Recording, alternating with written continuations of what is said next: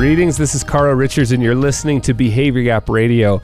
I made a discovery a couple of years ago that I was just sort of reminded of today, and it, it, has got me so excited I wanted to share it with you. And here's the discovery. Well, and maybe I, I'll tell you a little kind of, let me back up a little bit and give you some context.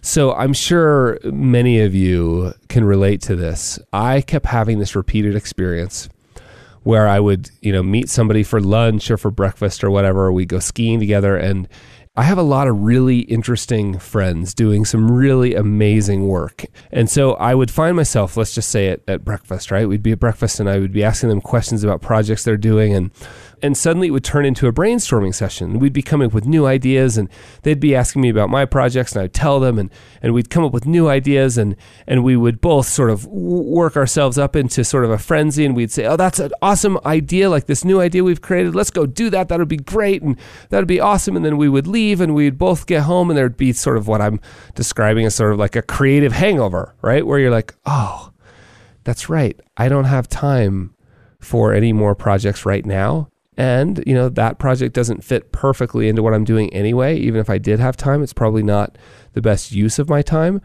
And then you'd have to write that email that says, "Hey, lunch was awesome, and but you know that thing, I'm so sorry, I can't do it." And and you know, like often you get the email back from the other person and say, "Oh, geez, I'm so glad you felt that way because I couldn't either." And you'd both spent you know a day, a day and a half, three days, a week feeling bad about it. I have this one friend, in fact I call him my crack dealer because every time, every time I see him, he asks me about a project he wants to do, which sounds amazing. Like I would love to do it, and he really wants me to do it, but it doesn't fit perfectly in what I'm doing. And I don't have time for it. So there's a couple of reasons not to do it. But every time I talk to him, he tells me about it. It's amazing. I'm like, yeah, yeah, yeah, we should do it. And then I get in the car. I'm like, no, I can't. I can't do that. So I call him my crack dealer. I'm like, you're my crack dealer. Every time you show up, you get me to do stuff I don't really want to do. And then the next day I wake up with sort of the creative hangover. And so, you know what I discovered? So that's the context. That's the backstory behind the discovery. The discovery is you don't have to do that. You can just go to lunch, right? You could just go to lunch and you can have all the fun with none of the downside. You can just talk about really creative projects and you can even say, you know, it would be cool is if somebody did this and this and this.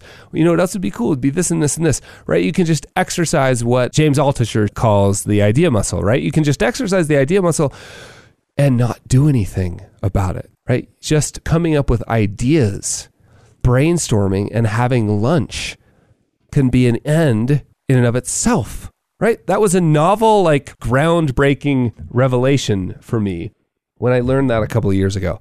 And I just was reminded of it today that, like, you don't have to commit to doing some new project, you can just go to lunch.